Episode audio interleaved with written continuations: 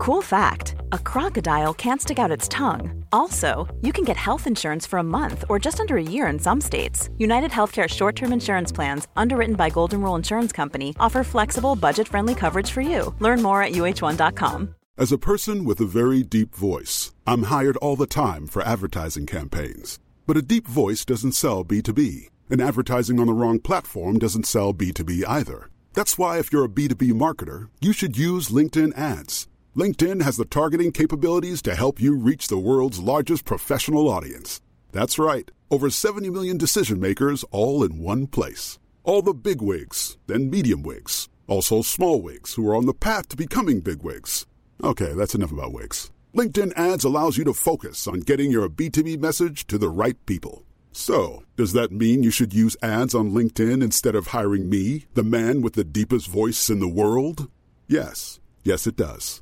Get started today and see why LinkedIn is the place to be to be. We'll even give you a $100 credit on your next campaign. Go to linkedin.com slash results to claim your credit. That's linkedin.com slash results. Terms and conditions apply. Salute salve e benvenuti alla Storia d'Italia, episodio 139, Il ratto del Papa. Questo episodio è dedicato a Marco Pigrolo, a.k.a. Marco Iacobucci, grazie del sostegno a livello Leonardo da Vinci dal settembre 2021, ma in generale grazie a tutti i miei mecenati ovunque voi mi sosteniate. Senza di voi questo podcast non sarebbe possibile, né potrei continuare a sognare di arrivare presto, spero, al mio obiettivo. Siamo a 389, meno 11 ragazzi, meno 11. I nuovi mecenati sono a livello Galileo Galilei, su Taipei Fabio, su Patreon Gabriele Arduini e Jacob Coppini dalla California, a livello Marco Polo Juan Pablo e Gaetano Mercandalli. Grazie a Monti per essere passato da Patreon al Taipei. Vi ricordo che andando su www.italiastoria.com sotto mailing list trovate il link per iscrivervi alla mia newsletter. Sul sito ci sono anche i testi del podcast, genealogie, mappe, articoli speciali e le mie recensioni delle fonti. La scorsa settimana ho aggiunto anche le leggi dei Longobardi, ma trovate ormai decine di volumi con consigli di lettura.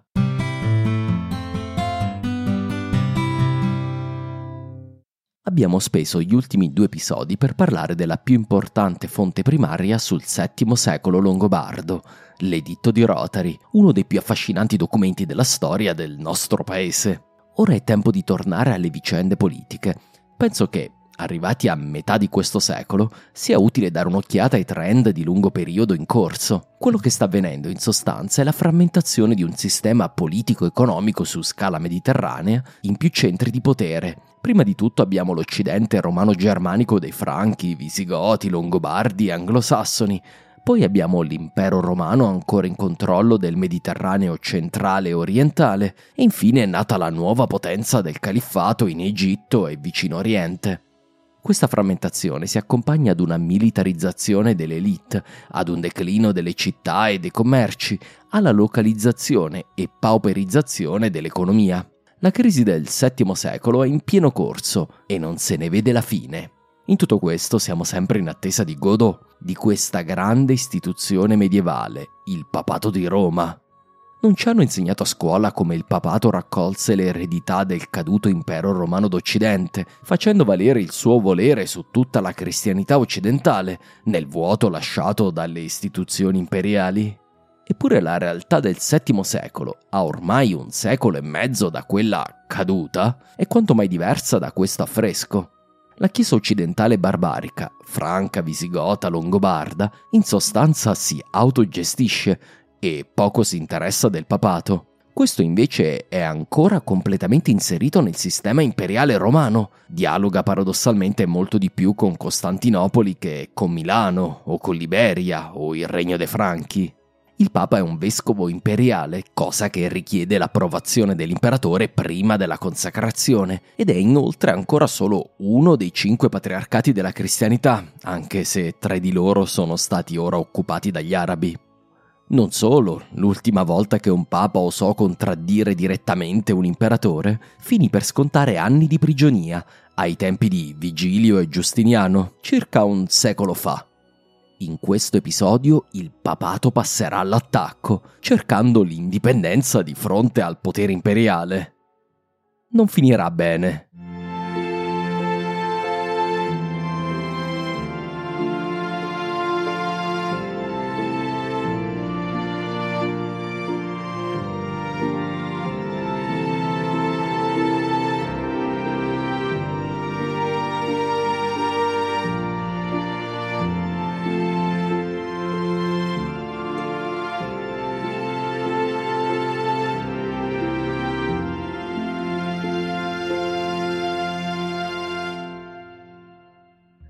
Una premessa prima di iniziare. Non sappiamo quasi più nulla del regno di Rotary dopo la pubblicazione dell'editto. Il re dei Longobardi, dopo il suo successo sulla Scultenna, la cattura di Oderzo e della Liguria, sembra essersi accontentato dei risultati ottenuti, non sfruttando appieno le convulsioni dell'Italia imperiale.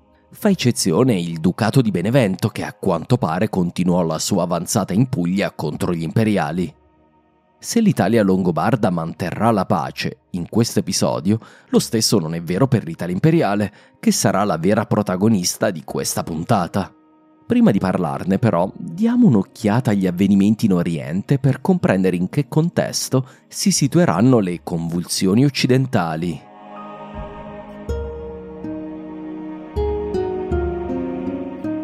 Abbiamo lasciato il concilio dei sei della Umma alla morte di Umar, che doveva scegliere al suo interno il nuovo Amir al-Muminun.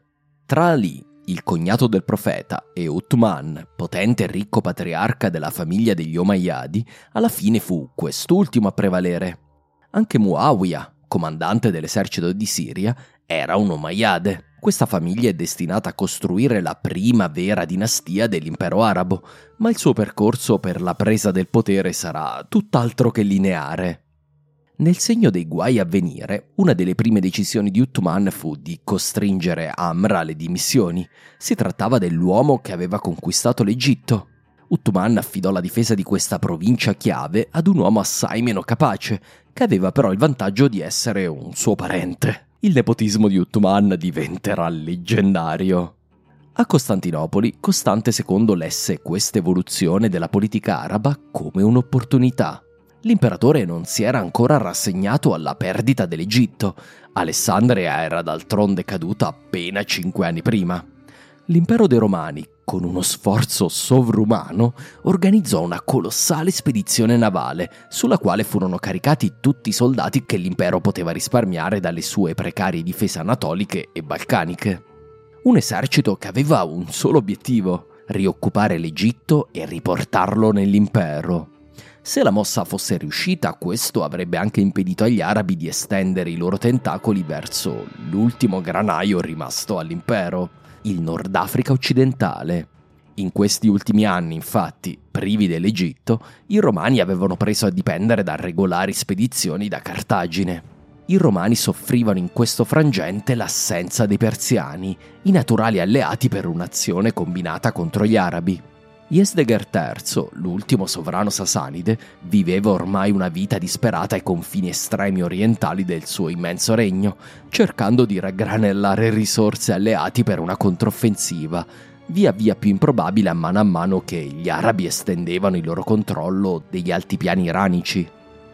Yezdegerd arrivò al punto di sognare un intervento cinese contro gli arabi, inviando diverse ambasciate presso l'imperatore Taizong. Quale migliore occasione dunque per approfittarne per fare una breve digressione sulla Cina e sui suoi rapporti con il mondo romano del VII secolo? Perché Yesdegerd non fu l'unico a sognare un'alleanza con l'impero di mezzo. Anche Costante II e la sua corte debbono aver compreso che, potenzialmente, la Cina poteva essere un alleato contro gli arabi. D'altronde la lista dei potenziali alleati si assottigliava come quella di Errond nella Compagnia dell'Anello. Dalle fonti cinesi sappiamo che un'ambasciata romana giunse alla corte della dinastia Tang, la prima formale ambasciata romana da secoli a questa parte. Siccome penso che questo piccolo dettaglio possa essere di vostro interesse, ecco il resoconto di quanto avvenne da parte cinese. Una precisazione, i cinesi chiamano l'impero romano Fulin, è un nome nuovo, tipico di quest'epoca. In epoca classica Roma era chiamata Dakin, forse una sottile distinzione tra Roma e Costantinopoli. Ecco comunque il testo. L'imperatore Yang Ti della dinastia Sui aveva sempre desiderato aprire rapporti con Fulin, ma non ci era riuscito. Yang Ti regnò dal 605 al 617 d.C., all'epoca di Eraclio. Ma torniamo al testo. Nel diciassettesimo anno del periodo Chang Quam, ovvero il 643, il re di Fulin, Po Ti Li, inviò un'ambasciata offrendo in dono vetro rosso, gemme d'oro e altri articoli. L'imperatore Tai Zong li ricompensò con un messaggio con il suo sigillo imperiale e concesse gentilmente doni di seta. Potolì è certamente Costante II Pogonato, che vuol dire il barbuto. Costante II, quindi, con tutti i suoi problemi, ebbe la visione di prendere contatto con la corte dei Tang e qualcosa ne venne perché credo che i cinesi restituirono il favore, inviando loro stessi un'ambasciata a Costantinopoli. Lo deduco perché, improvvisamente, nella stessa fonte abbiamo una descrizione dell'impero romano, molto più accurata di altri resoconti passati di Dakin. Il paese di Fulin si trova sopra il mare occidentale nel sud-est confina con Posi, la Persia. Il suo territorio ammonta a oltre 10.000 li. Sono circa 5.000 chilometri. Di città ce ne sono 400. I luoghi abitati sono vicini fra loro. Le gronde, i pilastri e le sbarre delle finestre dei loro palazzi sono spesso realizzate con cristallo e vetro opaco. Ci sono 12 onorevoli ministri che regolano congiuntamente le questioni di governo. Qui il testo fa riferimento probabilmente al concistorio, l'assemblea dei principali ministri e generali che consigliava l'imperatore e che di tanto in tanto governava l'impero romano, in particolare quando l'imperatore era giovane e inesperto, come nel caso di Costante II. Il nostro anonimo ambasciatore cinese passa poi a descrivere la capitale, che deve averlo impressionato. È un racconto talmente vivo che non può che essere frutto di una visita diretta. Leggiamo. Le mura della loro capitale sono costruite in granito e sono di enorme altezza. La città contiene in tutto oltre 100.000 famiglie. A sud si affaccia sul grande mare. A est della città c'è una grande porta. La sua altezza supera i 200 piedi. È ricoperto di bronzo dall'alto verso il basso e brilla a grande distanza. Questa è la celebre porta d'oro delle mura di Teodosio.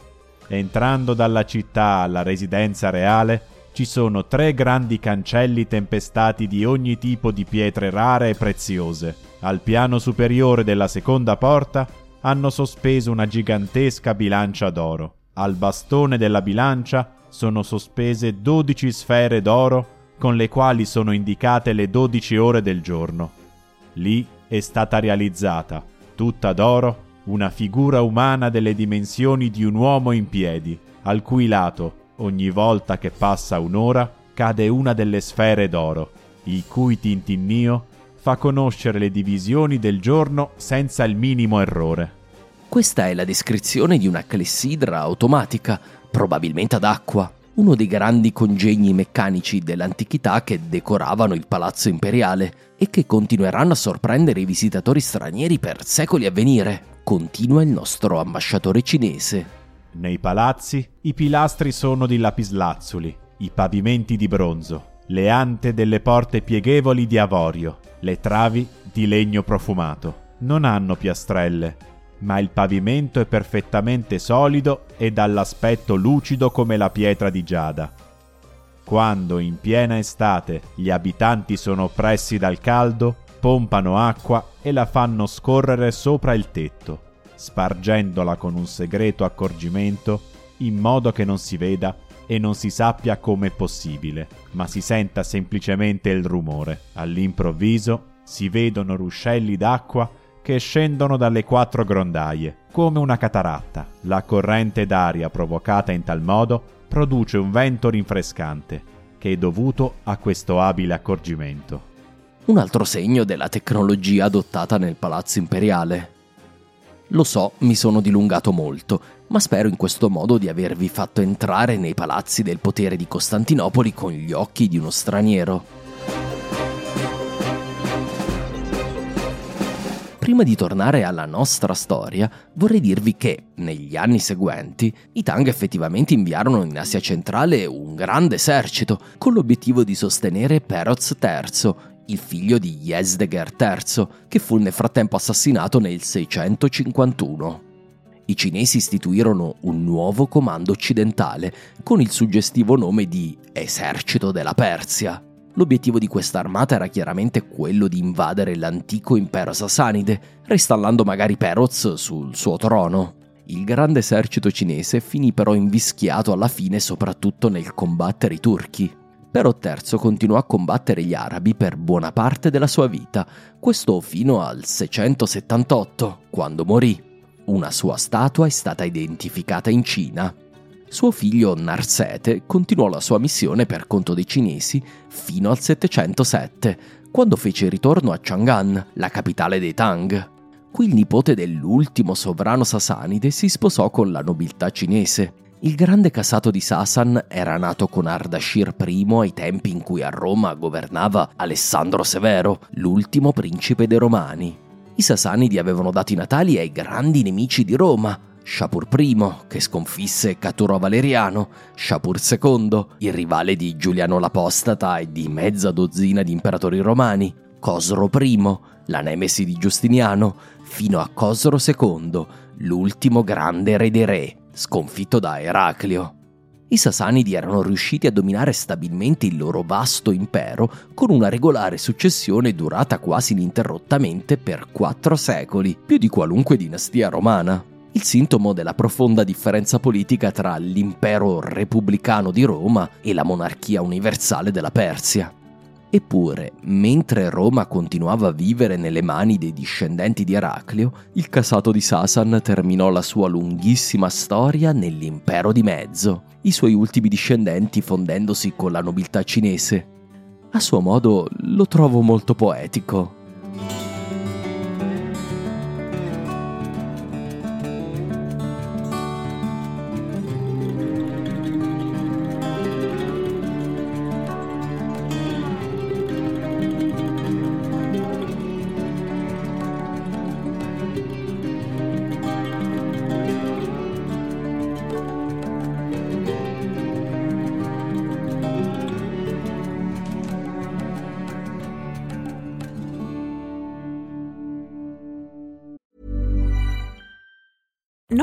Being a little extra can be a bit much, but when it comes to healthcare, it pays to be extra.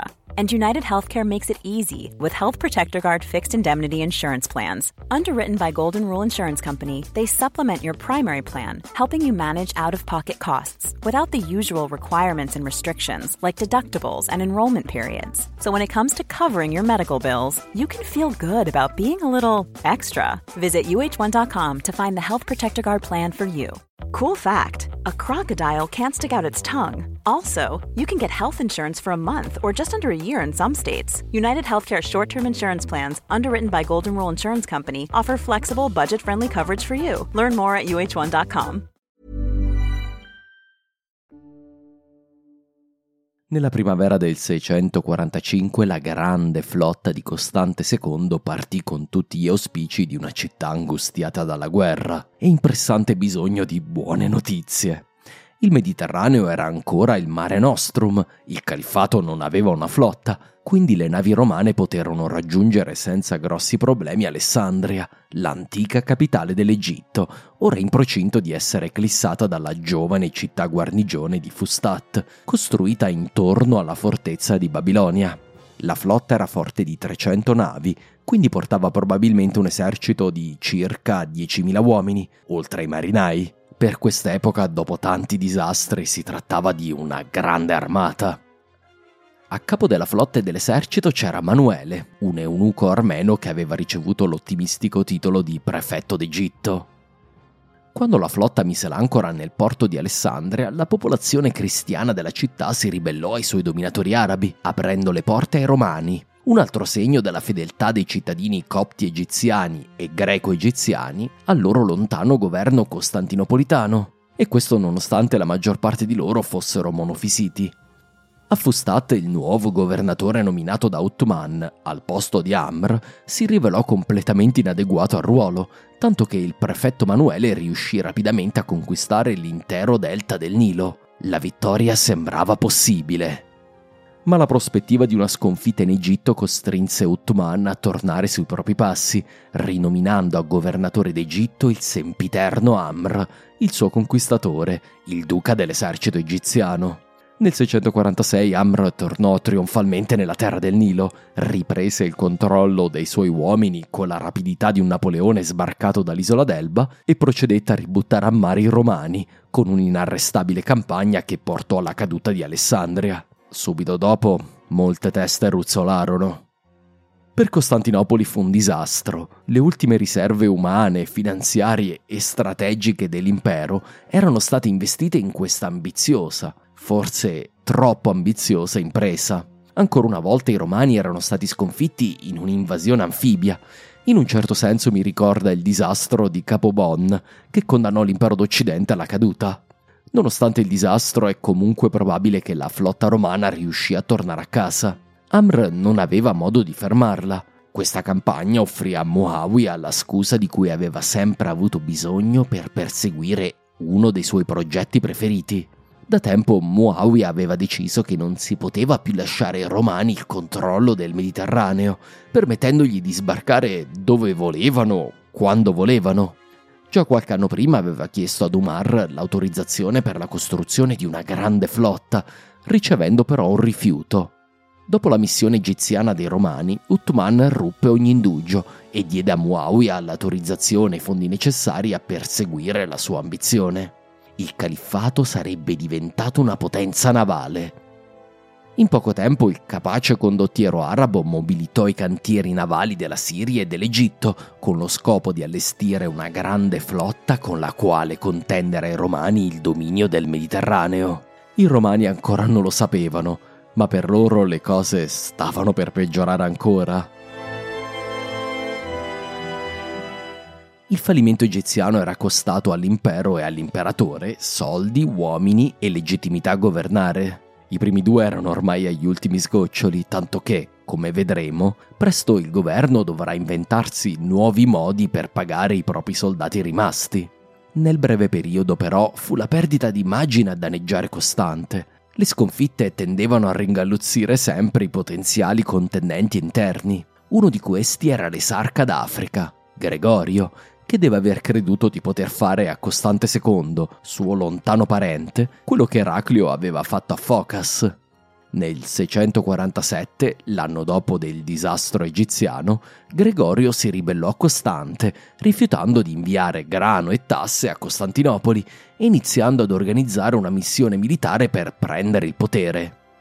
Il nostro esarca non aveva però fatto i conti con un oste assai più vicino ma sempre il nostro Amr, che quell'anno inviò un esercito verso la moderna Tunisia. Gregorio, invece di marciare su Costantinopoli, fu costretto ad affrontare gli invasori. Ottenne lo stesso successo di tutti gli avversari di Amr e pagò con la vita la sua ambizione.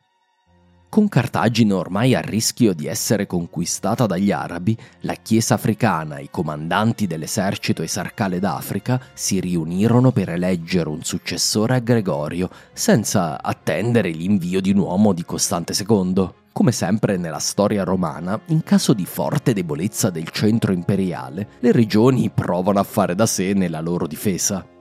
A Cartagine un certo Gennadio fu elevato al ruolo di esarca, la sua prima mossa fu quella di inviare messaggeri ad Amr, offrendo regolari pagamenti all'emiro d'Egitto da parte dell'esarcato d'Africa, e questo pur di evitare una conquista araba dell'Africa romana. Amr acconsentì. I torbidi africani convinsero però il nostro amato Massimo il Confessore, il vero capo della Chiesa africana, ad abbandonare Cartagine come aveva già lasciato Calcedonia all'arrivo dei persiani. La sua direzione? ma ovviamente Roma, sede del patriarca d'Occidente. Massimo era deciso a portare la sua battaglia contro il monotelismo nella città eterna, unendo le sue forze con Papa Teodoro contro le eresie di Costantinopoli. D'altronde in questo frangente per Massimo il confessore era evidente che il monotelismo era l'assoluta minaccia esistenziale per il mondo romano e l'ortodossia cristiana. In effetti non riesce a venire in mente neanche a me un pericolo maggiore. Costante II, impegnato come era in una lotta per la sopravvivenza, non aveva avuto molto tempo da dedicare alle eterne controversie ecclesiastiche della Chiesa imperiale. Per quanto lo riguardava, l'intera questione della natura, delle energie o delle volontà di Cristo era solo una distrazione e una fonte di disunità di intenti in un'epoca dove ogni risorsa, ogni soldo, ogni uomo dell'impero dovevano essere indirizzati contro il nemico arabo.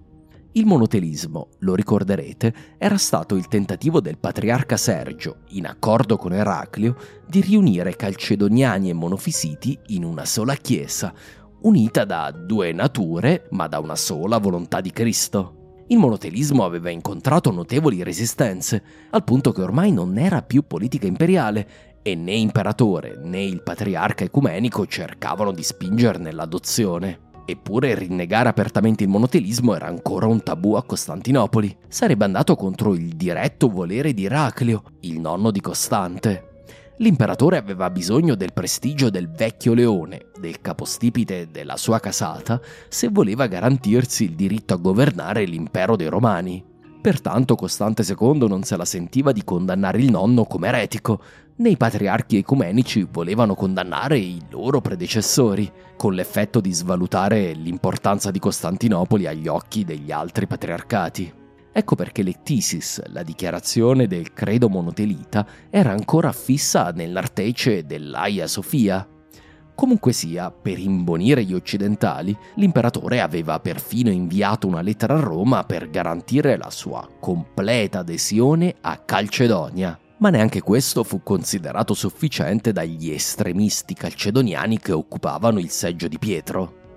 Papa Teodoro e Massimo il Confessore urlarono a tutti i venti che patriarca e imperatore non potevano cavarsela semplicemente ignorando l'ectisis, dovevano condannare il monotelismo come eresia. Il Papa palestinese inviò a Costantinopoli dei suoi ambasciatori, dichiarando senza mezzi termini che Costante II non poteva semplicemente lavarsi le mani della questione. Era il tempo di decidere.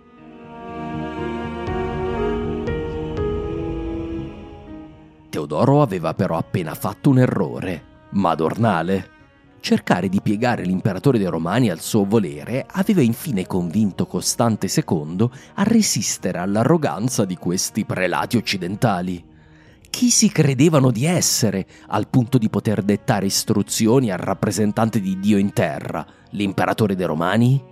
Nel 648 Costante II emanò il Tipos, una dichiarazione con la quale proibiva tassativamente, da ora in poi, ogni riferimento alla volontà di Gesù, a due volontà o ad una volontà. Era una soluzione semplice, forse rozza, ma che ha tutta la mia solidarietà. Va detto che è difficile per noi, e anche per me, lo confesso, immedesimarci nel modo di pensare degli antichi, ma se voi foste degli antimonoteliti come Teodoro o Massimo il Confessore, la questione degli arabi sarebbe una questione sostanzialmente di favore divino. Solo il favore divino può permettere all'impero romano di sconfiggere gli arabi e per assicurarsi questo favore divino occorre assicurarsi di avere la giusta definizione del cristianesimo o Dio sarà contro di noi. Sfortunatamente per l'imperatore, Teodoro era altrettanto testardo. Il Liber Pontificalis ci informa della sua reazione alle ingiunzioni imperiali del Tipos. E allora il Santo Papa Teodoro scrisse a Paolo, patriarca della città imperiale, rimproverandolo in accordo con i canoni e attraverso i suoi apocrisari. Questi lo ammonirono di correggere le sue posizioni, tornando alla fede ortodossa, Eppure né con le richieste né con le minacce furono capaci di smuoverlo. Per questa ragione la sede apostolica punì il patriarca Paolo con la deposizione. Roma aveva insomma scomunicato Nuova Roma.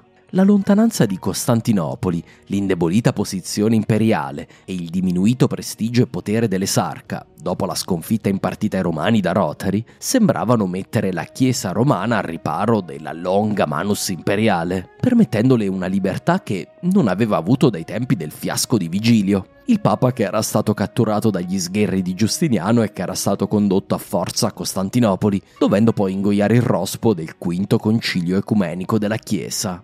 Nelle parole dello storico Andrew J. Economu, nel suo Byzantine Rome and Greek Popes, una controversia che era iniziata per assicurarsi che i monofisiti rimanessero sudditi leali dell'impero di fronte all'invasione dei persiani prima, degli arabi poi, tre decenni dopo aveva ironicamente finito per causare una rottura all'interno della Chiesa calcedoniana, causando il doloroso spettacolo di un papa greco che scomunicava il patriarca della città imperiale.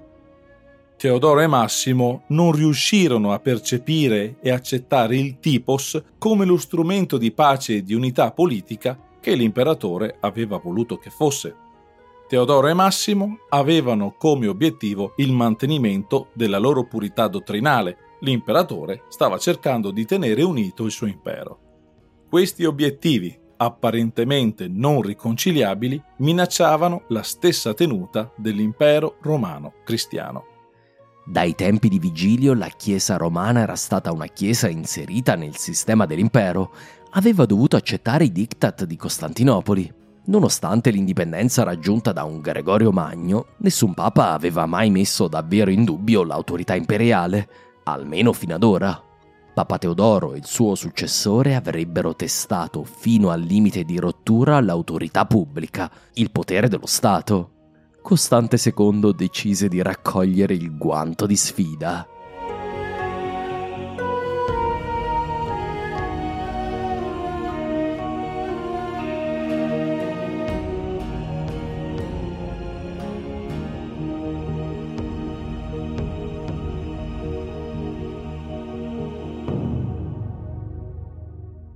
Mentre Roma bisticciava con Nuova Roma, a Damasco Muawiyah preparava le sue pedine per una sfida senza precedenti al potere romano.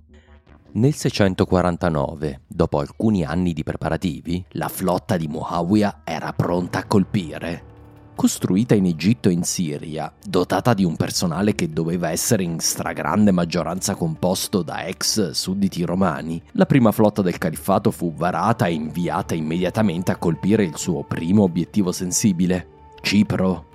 Importante isola del Mediterraneo orientale, al centro di ogni possibile traffico e manovra militare imperiale, Cipro era un possedimento fondamentale per i romani, Muawiyah in questa fase non aveva alcun interesse ad occupare l'isola, ma il suo scopo era iniziare a testare il nuovo giocattolo del califfato. Leggiamo Teofane.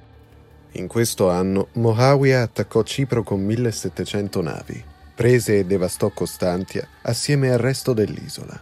Quando apprese però che il cubiculario Cacorizos era sulla via per intercettarlo, si ritirò verso l'isola di Arados. Alla vista della flotta romana, Muawiyah decise intelligentemente che non era ancora arrivato il tempo di sfidare gli imperiali al loro gioco. Avevano molta più esperienza di lui in mare. Il comandante della Siria assediò invece a Rados, un'isola a pochi chilometri dalla costa della Fenicia e che era ancora sotto controllo imperiale. Muawiyah non riuscì a prenderla nel 649 a causa della cocciuta resistenza dei suoi difensori, ma tornò l'anno seguente e questa volta ebbe la meglio. Gli abitanti dell'isola furono deportati nel califfato, la fortezza fu rasa al suolo. A questo punto non è chiaro cosa accadde. È possibile che la flotta di Muawiyah fece il passo più lungo della gamba, subendo una sconfitta nei pressi di Cipro dalla più abile e allenata flotta imperiale. Si trattò di una sconfitta non disastrosa, ma quanto bastava per convincere Muawiyah che aveva bisogno di qualche altro anno ancora prima di davvero sfidare sul mare la flotta imperiale. A tal fine il comandante dei credenti raggiunse quindi un accordo di tregua con Costante II, una tregua triennale. Nel prossimo episodio parleremo più a lungo dei suoi effetti. Ovviamente la tregua triennale serviva soprattutto a Costante II, che con i problemi che aveva avuto in Africa e stava avendo in Italia, ne parleremo tra poco, aveva bisogno di una pausa nei combattimenti in Oriente per riportare l'Occidente sotto il suo controllo.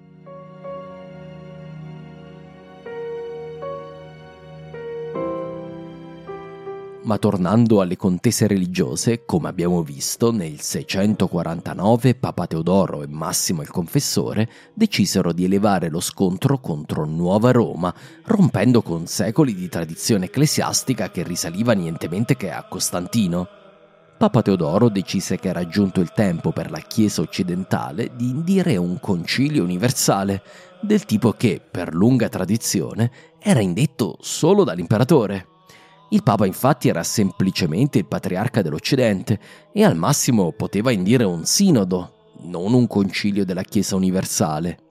Anzi, fino a questa data i papi avevano indetto sinodi della sola Chiesa italiana peninsulare, quella sotto la loro diretta autorità.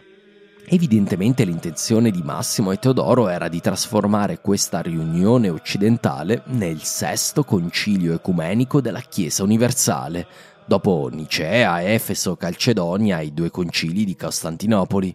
Se la manovra fosse riuscita, sarebbe stato il primo a tenersi in Occidente. Sfortunatamente per entrambi, proprio quell'anno Teodoro morì, prima di aver avuto l'opportunità di organizzare la riunione proibita. Teodoro, il papa palestinese, mi ricorda per certi versi Sofronio, la stessa carica polemica, la stessa origine palestinese, la stessa capacità di girare il mondo e trovare casa, perfino scalando la gerarchia della Latina Roma. Prima di salutarlo, però, vorrei dirvi qualche altra chicca su questo Papa. Teodoro è protagonista di un'altra prima assoluta nella Chiesa romana. Fece traslare dei martiri sepolti sulla via Nomentana all'interno delle mura di Roma, nella chiesa di Santo Stefano Rotondo al Celio, che fu probabilmente restaurata per l'occasione. Fino a questa data, infatti, tutti i santi di Roma erano sepolti fuori dalle mura, seguendo quelle che erano state le leggi romane. Anche Pietro e Paolo avevano le loro tombe e le loro grandi basiliche al di fuori della protezione delle mura aureliane. Pochi anni prima Papa Onorio, quando aveva voluto onorare Sant'Agnese, aveva scoperchiato la sua tomba sulla Nomentana e vi aveva costruito una grande basilica extramuraria e tutto questo perché il corpo della santa non si poteva spostare. Ma il mondo diventava sempre più pericoloso, sia per la presenza dei vicini longobardi che dei ben più lontani arabi, una minaccia per ora lontana e latente per Roma, ma che deve essere stata ben presente al Papa che era dovuto fuggire dalla Palestina a causa dell'avanzata dei Muhajirun. I credenti erano già attivi con campagne militari nell'Africa romana, di rimpettaia dell'Italia, poteva ancora Roma permettersi di mantenere tutto il suo tesoro di fede al di fuori delle mura, alla mercé di qualunque invasore? Nella chiesa di Santo Stefano Rotondo, a mio avviso una delle più belle e ahimè non certo delle più conosciute di Roma, Teodoro fece costruire una nuova cappella, detta appunto di San Primo e Feliciano, Ancora oggi potete osservare questo piccolo oratorio che nella sua abside ha all'interno un mosaico voluto da Teodoro, con una grande croce di stile orientale palestinese e i due santi guerrieri, rappresentazione dei martiri Primo e Feliciano, morti all'epoca di Diocleziano come tanti altri martiri tanto per confermare ancora una volta che Roma è una sorta di eccezione nel VII secolo. Abbiamo infatti diverse testimonianze artistiche di questo secolo. Ma non solo, Teodoro completò anche un oratorio annesso alla Basilica Lateranense, iniziato probabilmente dal suo predecessore dalmata Giovanni IV. Si trattava di un'opera all'ingresso del Palazzo del Patriarchio. Esiste ancora oggi sotto forma di oratorio, anche se completamente ristrutturato. Teodoro lasciò però al suo successore la vera sfida del suo tempo, ovvero la lotta contro Costante II, il patriarca ecumenico Paolo e la loro politica di tolleranza del monotelismo. Come vedremo sarà il suo successore a dover testare l'indipendenza raggiunta dal papato in Italia. Teodoro morì il 14 maggio del 649 Appena qualche settimana dopo, la Chiesa, l'esercito e il popolo di Roma elessero a vescovo della città Martino, uno stretto alleato di Massimo il Confessore, che, come al solito, fu il vero burattinaio dell'intera elezione. Massimo, ovunque andasse, aveva una certa capacità magnetica, capace di piegare il volere di chiunque al suo, una sorta di Rasputin del VII secolo. Martino era stato l'apocrisario di Teodoro, aveva consegnato a Costante II e al patriarca Paolo la dichiarazione di scomunica di quest'ultimo. Era quindi un nemico giurato di entrambi. La sua nomina era una sorta di dichiarazione di guerra a Costantinopoli, confermata anche da un altro dettaglio. Martino e Massimo decisero infatti un altro strappo perché si rifiutarono di chiedere l'autorizzazione imperiale o dell'esarca prima di consacrare Martino a vescovo di Roma. Era la prima volta che avveniva dai tempi di Vigilio, cento anni prima. Fatto questo, il Papa violò di nuovo la legge imperiale, indicendo il concilio che il suo predecessore Teodoro aveva pianificato la Chiesa imperiale occidentale si riunì nel palazzo del Laterano con lo scopo di condannare il Tipos, l'Ectisis, i patriarchi di Costantinopoli, Eraclio e Costante. I vescovi che accorsero erano 105, quasi tutti provenienti dalla sola Italia imperiale, dalla Venezia alla Sicilia, da Napoli alla Sardegna. C'era anche qualche vescovo palestinese e africano, quindi sempre del mondo imperiale romano, ma mancavano quasi completamente i vescovi dell'Italia longobarda o quelli del mondo franco. Ne deduco che, in questo secolo, il patriarca di Roma estendeva la sua autorità in sostanza alla sola Italia imperiale. Anche nella loro ribellione a Nuova Roma noterete infatti come Papa Martino e Massimo intendono la loro posizione come interna al mondo romano, senza coinvolgere in alcun modo le chiese del mondo romano germanico, ovvero longobardo, franco o visigoto. Questa è la principale differenza tra questo evento e ben più celebri fatti che affronteremo nel prossimo secolo, il secolo in cui davvero la Chiesa di Roma romperà con l'Oriente.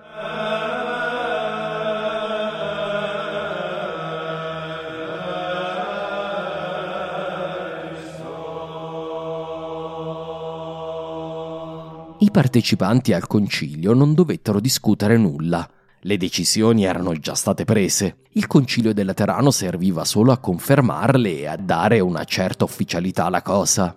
I nuovi canoni votati dai vescovi occidentali condannarono tutte le passate eresie, da Ario in poi, e aggiunsero la condanna del monotelismo.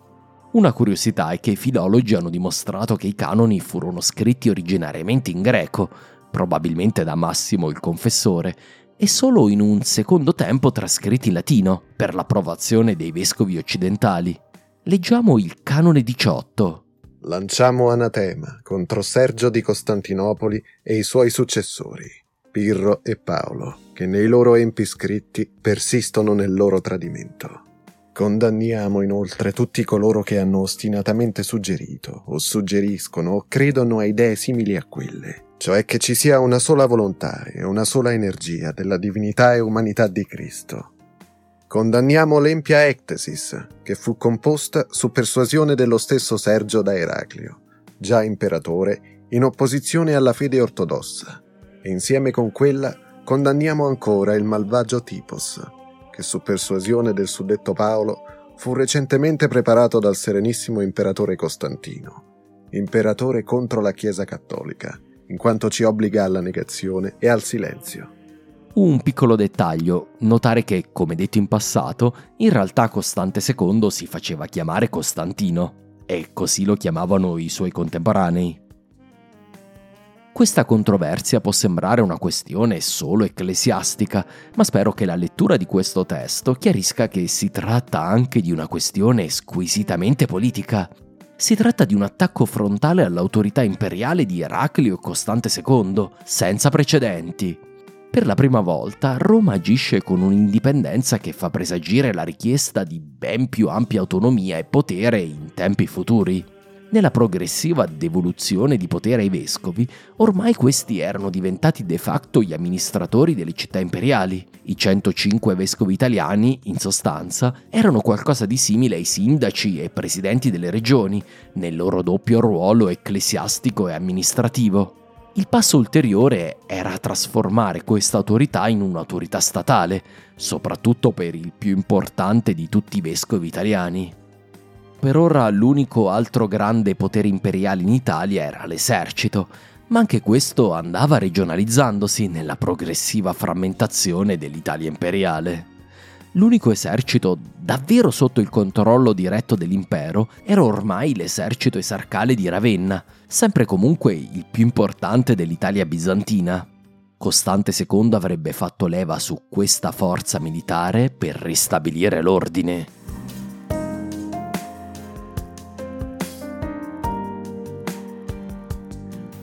La reazione di Costante fu infatti simile a quella di Giustiniano, cento anni prima.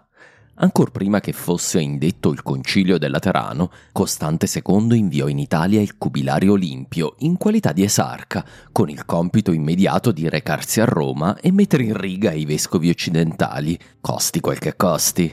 Il Liber Pontificalis ci riporta perfino le istruzioni di Costante II, Normalmente le tratterei come una storiella, eppure sono stranamente ragionevoli nel loro contenuto, senza considerare, spoiler alert, che il nostro Olimpio volterà Gabbana, realisticamente svuotando il sacco con il patriarca occidentale. Insomma, potrebbero anche essere le vere istruzioni dell'imperatore, tanto che penso valga la pena citarle. Avrebbe detto Costante a Olimpio. È essenziale che Vostra Eccellenza porti a conclusione questi affari. Da una parte, se troverete che la provincia italiana è d'accordo con il typos che abbiamo pubblicato, vi istruiamo di radunare tutti i vescovi, gli ufficiali della Chiesa, i notabili e farglielo sottoscrivere. Se si rifiutano di farlo, ma riuscirete a persuadere l'esercito di Roma ad obbedirvi, come ci hanno assicurato il patrizio Platone e Eufraxio, vi ordiniamo di arrestare Martino, che fu un tempo apocrisario qui nella città imperiale. Dopodiché fate leggere il typos in tutte le chiese e fatelo sottoscrivere. Se invece l'esercito di Roma si oppone al vostro volere, restate tranquillo fino a che sarete in grado di prendere il controllo di tutta la provincia, radunando gli eserciti di Roma e Ravenna. In sostanza, le istruzioni imperiali prevedono tre livelli d'azione. Se tutti obbediscono all'imperatore, nessun problema. Se la Chiesa si oppone, cerca di prendere almeno il controllo dell'esercito romano e usalo contro Martino. Se anche l'esercito della città di Roma si oppone, raduna una forza preponderante in modo da costringerlo ad obbedire e poi arresta Martino. Un piano accorto, peccato che Olimpio sbaglierà tutto. Infatti, secondo il Liber Pontificalis, Olimpio provò inizialmente a seminare zizzania nel concilio, cercando di impedire una pronuncia contro l'imperatore e il tipos. Visto che non ci riuscì, invece di seguire le istruzioni del suo imperatore, Olimpio improvvisò chiese a Martino di organizzare una celebrazione di pubblica unità tra impero e Chiesa di Roma. L'esarca avrebbe presenziato ad una messa papale nella chiesa di Santa Maria ad Presepe, Santa Maria Maggiore, prendendo l'Eucarestia dallo stesso Papa. Era la scusa però per portare nella chiesa i suoi uomini armati che, all'occasione, avrebbero utilizzato l'opportunità per uccidere il Papa. In questo abbiamo solo la versione romana del Liber Pontificalis, che ha tutto l'interesse a drammatizzare l'evento. Nel Liber uno scudo divino voluto da Dio per proteggere il Papa dalle nefande azioni dell'esarca acceca lo Spatarius, un soldato incaricato di uccidere il pontefice, così dimostrando il potere del vescovo di Roma ritengo più probabile che Olimpio avesse organizzato un rapimento del vescovo Martino, come prima di lui Vigilio era stato rapito a Roma. Qualcosa andò però storto e, smascherato, Olimpio si ritrovò in una situazione difficile. L'esarca non aveva il sostegno né dell'esercito né della Chiesa di Roma e ai suoi comandi non deve esserci stata una forza militare abbastanza numerosa da garantire l'ubbidienza della vecchia capitale imperiale. Insomma, Olimpio aveva contravvenuto a tutte le istruzioni del suo capo. L'esarca fu costretto a desistere. Il concilio di Martino si concluse con la condanna di Costante II che abbiamo appena letto. Olimpio aveva insomma buone ragioni per ritenere che il suo capo sarebbe stato piuttosto scontento del suo operato. Invece di rischiare la furia di Costante, l'Esarca pensò che fosse più utile e semplice unire le sue forze con il Papa e l'esercito di Roma. In un brusco voltafaccia, Olimpio si ribellò all'imperatore, staccando de facto l'Italia dall'obbedienza imperiale. Nel farlo seguì l'esempio sia di Eleuterio, che qualche decennio prima si era ribellato ad Eraclio, che soprattutto quella di Gregorio, l'esarca d'Africa che appena quattro anni prima aveva cercato di rendersi indipendente. Martino e Massimo il confessore avevano un nuovo alleato.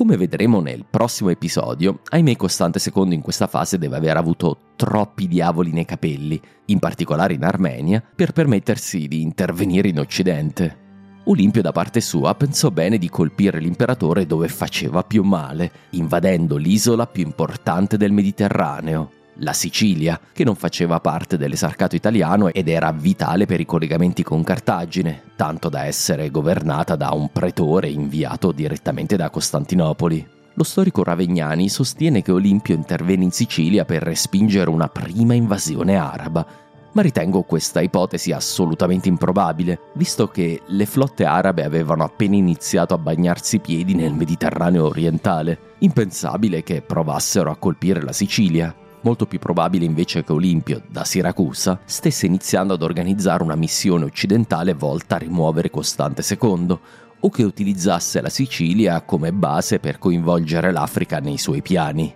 Comunque sia, l'unica cosa di cui siamo certi è che morì di una qualche malattia contratta nell'isola. Era il 652, due anni dopo la fine del concilio del Laterano. Ma né l'opposizione papale, né la ribellione di Olimpio, né i guai sulla frontiera orientale nel Mediterraneo fermarono Costante II. Il nipote di Eraclio non aveva alcuna intenzione di permettere all'Italia di uscire dall'orbita imperiale. Il Papa avrebbe pagato caro la sua condotta illegale, anche considerando che lo stesso Martino era un Papa illegale, visto che era stato consacrato senza il bollino di qualità imperiale. Costante II decise di affidare la penisola ad un nuovo vecchio esarca, Teodoro Calliope, che era già stato brevemente esarca dopo la morte di Sacio. Non sappiamo quando Teodoro riuscì a sbarcare a Ravenna, ma è probabile che lo fece solo nel 652, assicurandosi, come sempre, la fedeltà di questa imperiale città, che tanto detestava Roma e l'autorità dei suoi vescovi sotto la quale decisamente non voleva stare. Teodoro deve aver lavorato attentamente alle sue mosse successive perché tutto quello che sappiamo è che il 16 giugno del 653 si presentò a Roma con delle forze soverchianti, quelle che non si era portato dietro Olimpio. In breve tempo l'esarca si impadronì della città e mise sotto assedio il patriarchio, intimando al papa di uscire. Martino era stato deposto su ordine imperiale e doveva affrontare un processo per tradimento. Forse per evitare un secondo sacco del palazzo della chiesa, Martino uscì, accompagnato dall'altro uomo che era sulla lista dei wanted di Costante II, ovvero Massimo il confessore. L'esarca non perse tempo nell'arrestare i due ribelli. Martino in particolare fu messo su una nave con destinazione Costantinopoli. Il dramma di Vigilio sembrava replicarsi a di un secolo di distanza. Ma Martino non era il debole Vigilio, almeno in quanto a cocciutaggine la nave che lo conduceva giunse a Naxos, nelle Cicladi, dove fu tenuto prigioniero per un anno. Come vedremo nel prossimo episodio, il 653 non fu un anno tranquillo per la navigazione sui mari orientali. A quanto pare, in base alle testimonianze dello stesso Martino, il vescovo di Roma fu tenuto in una prigione con condizioni igieniche precarie, affamato al punto di essere ad un passo dalla morte. Dopo un anno di queste privazioni, volte probabilmente a spezzarne lo spirito, Martino fu condotto a Costantinopoli, dove fu accolto da una folla che lo trattò da nemico dello Stato, come un ribelle ed un eretico. Quando mise piede sul molo, in direzione dell'anziano prelato furono lanciati abusi sia verbali che materiali. Costante II era infine giunto alla conclusione che tutti i guai che aveva subito dall'Occidente, dalla rivolta di Gregorio a quella di Olimpio, si dovevano alle pretese di ribellione del clero occidentale, che ora andava messo al suo posto. In un processo pubblico, presieduto volutamente non dall'imperatore, ma da un suo ufficiale minore, in modo da scontare l'importanza del papato, Papa Martino fu accusato di una serie di tradimenti, tra i quali l'aver aiutato le rivolte di Olimpio e Gregorio e, perfino, di aver negoziato con i saraceni, gli arabi. Ascoltati i testimoni, il Papa fu condannato a morte. Una sentenza molto grave che si prestava perfettamente al teatrino della clemenza imperiale. Costante II, su pressioni del patriarca Paolo, decise di commutare la pena all'esilio, niente meno che a Kherson, in Crimea, dove il Papa fu spedito a morire, di lì a pochi mesi. Mentre era a Kherson, Martino scrisse lettere al suo gregge lamentando la sua condizione, rifiutando di accettare il tipos e chiedendo di inviargli grano, vino e olio. Pochi mesi dopo Martino ricevette la notizia che i suoi concittadini, contravvenendo ai canoni, avevano eletto un successore al soglio di Pietro mentre lui era ancora in vita. Gli abitanti della città eterna, a quanto pare, si erano dimenticati di lui. Cosa era successo? Per il diritto canonico un vescovo restava vescovo anche in esilio, ma Costante II aveva ottenuto l'elezione di un successore di Martino. D'altronde, dal suo punto di vista, Martino non era un vescovo legittimo, visto che non aveva mai ottenuto la conferma imperiale e visto soprattutto che era stato condannato. Con le convincenti argomentazioni offerte dalle spade di Teodoro Calliope, i romani cedettero, e qui parlo degli abitanti di Roma ovviamente, elessero Papa Eugenio nell'agosto del 654, mentre Martino morì nel settembre del 655. Pochi mesi dopo anche Massimo il confessore fu trascinato a Costantinopoli e condannato all'esilio. Sei anni dopo, nel 661, Massimo fu richiamato a Costantinopoli dopo probabilmente aver scritto qualche lettera contro l'imperatore. Fu quindi ricondannato in quanto eretico e oppositore di Costante II. Gli fu tagliata la lingua e la mano destra, in modo da impedirgli di importunare l'impero con i suoi scritti e le sue parole. Morì poco dopo in esilio in Lazica.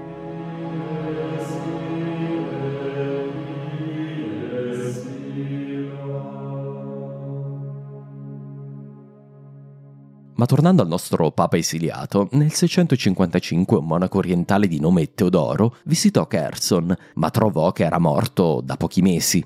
Parlò allora con il suo consigliere spirituale, un monaco.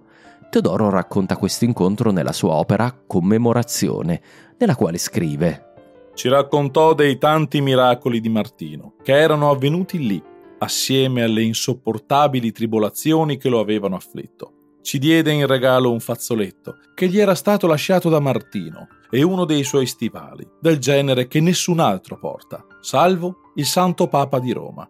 Ci disse che Martino si era comportato con onore e dignità, sia durante il viaggio che a Costantinopoli, sempre desiderando e sperando di essere martirizzato nel nome di Cristo, volendo così non solo succedere, ma anche imitare il suo predecessore, Pietro, primo degli Apostoli.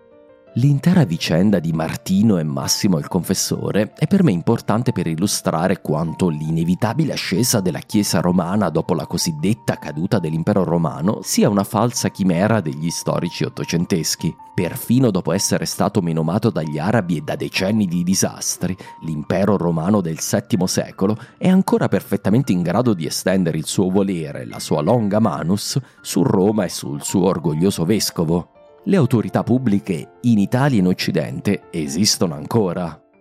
Il Papa ha forse raggiunto un ruolo di inusuale guida politico-militare nella sua città e nel suo distretto militare, il Ducato Romano, ma basta il potere militare di un esarca qualsiasi per condannare Martino alla deportazione, al tormento e all'esilio. Finché l'impero mantiene l'energia per operare in Italia attraverso i suoi esarchi, il Papa resta il capo di una potente chiesa, a sua volta importante proprietario terriero dell'impero, ma nulla di più. Il vescovo di Roma è certamente una delle potenze dell'impero, ma il suo destino è ancora inscindibile da quello dell'impero romano, di cui è una delle tante istituzioni. E nell'impero la ribellione di un vescovo viene punita in modo tutto sommato simile alla ribellione di un qualsiasi altro ufficiale.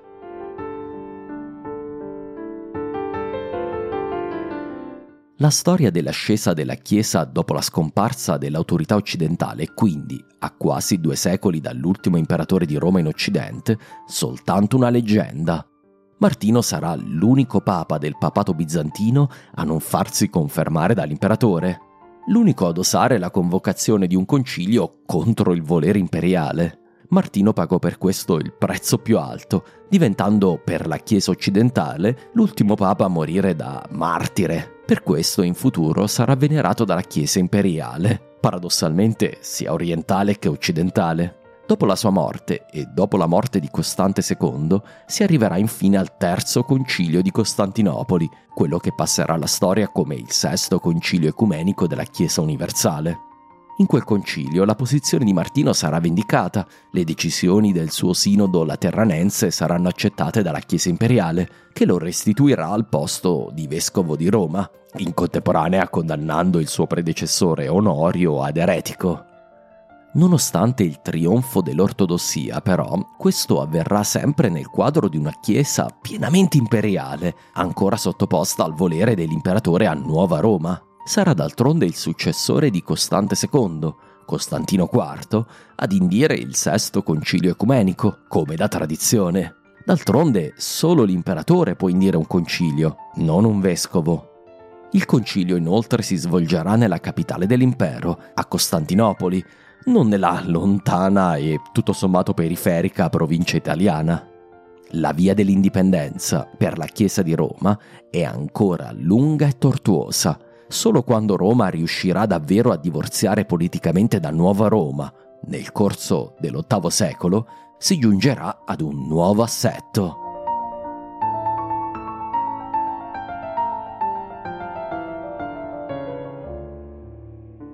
Nel prossimo episodio torneremo a Costante II e ai suoi travagli. La grande flotta di Muawiyah tornerà infine a navigare sul mare Mediterraneo, contendendo per la prima volta in secoli il dominio romano sul mare nostrum orientale. Da tutti i lati la tenaglia si stringerà al collo di Costantinopoli, fino ad un evento che è descritto perfino dal lontano scriba cinese con cui abbiamo aperto l'episodio. Poche righe dopo le parti che avevamo già letto, questi scrive. Poiché gli arabi avevano conquistato le terre di Fulin, mandarono il loro comandante in capo, Mo'i, ad assediare la loro capitale. Per Costantinopoli è giunto il tempo di affrontare direttamente la minaccia araba.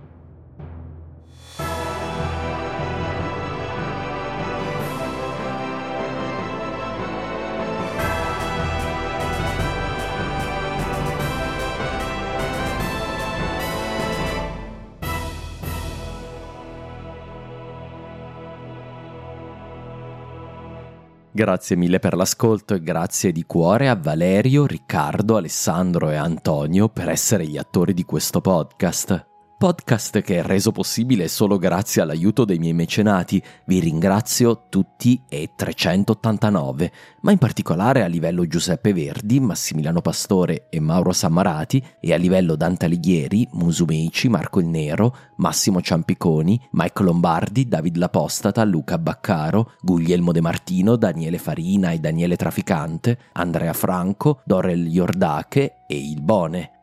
Grazie anche a Leonardo da Vinci, Paolo, Pablo, i due Jacopo, Riccardo, Frazemo, Enrico, i tre Alberto, i due Davide, i due Andrea, Settimio, Giovanni, Cesare, i due Francesco, Jerome, Diego, Alancic, Flavio, i due Edoardo, Stefano, i due Luca, Arianna, Maria Teresa, John, Fasdev, Norman, Claudio, Marco, Barba King, Alfredo, Manuel, Lorenzo, Corrado, Pier Nicola, Totila, Vito, Tascio, Carlo, Matteo, i due Luigi, Simone, Deborah, Pietro, Tascani Discovery, Giorgio, Guido, Plip, Elisabetta, Crap, Valerio, Manuel, Filippo, Zavano, David e Sergio.